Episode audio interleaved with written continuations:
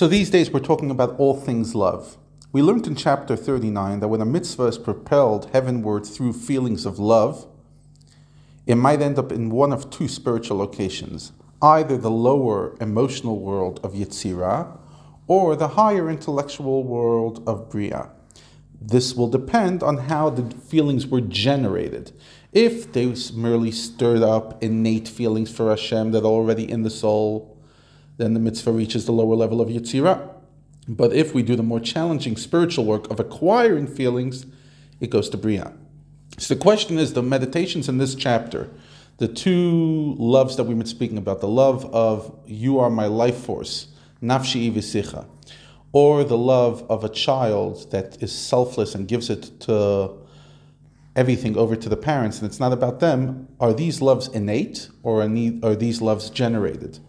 So he says both the loves that we spoke about in this chapter even though they are inherited from our patriarchs and are instinctive for our souls, which means in principle they should only take us to the world of Yetzirah, nevertheless they have the power to go even higher to the world of Bria. Now, of course, for a mitzvah to ascend heavenwards, it acquires two wings, love and reverence.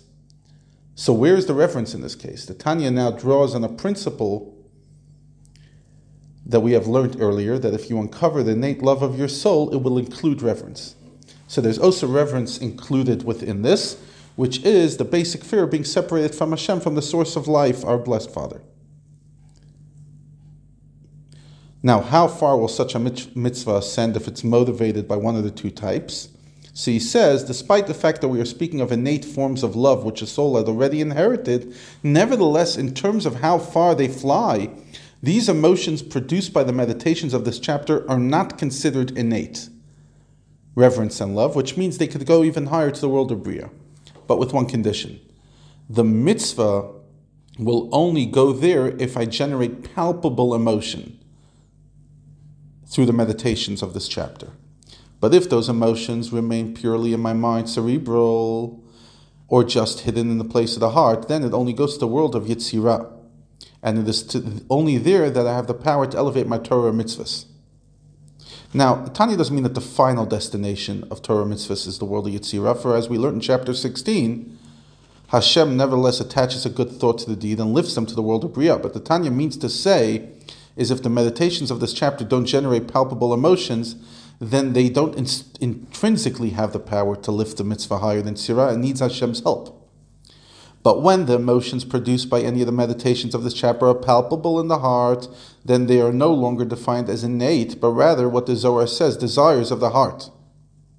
The Tanya doesn't say that they're intellectually generated because they're not. They're innate, but they have been surfaced through intellectual work.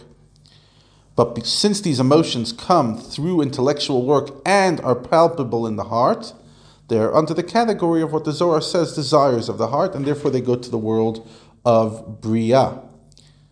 And that's where we elevate the Torah mitzvahs that we do with this meditations. So basically, he's adding a caveat that till now we said that if it's innate love, it only goes to Yetzirah. But now what we're saying is if you put in incredible meditation, so then it reaches the category of acquired love and you go higher. Why?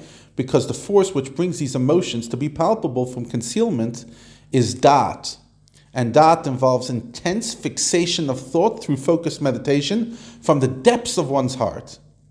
How Hashem is literally my life force, which is meditation number one, and He's my Father, which is meditation number two.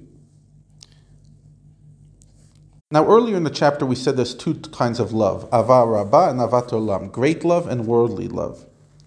Now, let's recap. The higher great love, Ava Rabbah, is a pleasurable love, the joy of already being connected to God. It can't be earned, it will only come from a gift from above. And it's actually from the world even higher than uh, Bria, it's from the world of Atzilut, which transcends intellect. The lower worldly love is acquired through mindful meditation on how Hashem transcends all worldly pleasure, and Avat Olam is the consciousness of the world of Bria, the world of intellect. An even lower level is what we spoke about in chapter 18 19, dormant love. A love inherent to the soul, which is inherited at birth and only needs a brief meditation to awaken. Since it represents an innate emotion, only goes to the second of the four worlds, Yetzirah. So he says the two loves that we've been talking about in this chapter belong not only to the world of Bria, but they could even go to the higher world of Atzilut, because they are within the category of great love, Ava Rabbah. And great love is greater than intellectually generated reverence and love, which have the consciousness of the world of Bria, and are the, under the category of Vat Olam, worldly love. So here we see again the hybrid quality of the two types of love describing in the chapter, which Tanya pretty much is arguing is the greatest love, pretty much. On one hand, like intellectually generated love, they're able to lift you to the consciousness of the world of Bria. Yet they even have the consciousness of the world Atzilut, because these are loves that are directly God, you're the source of my life, and you're my father.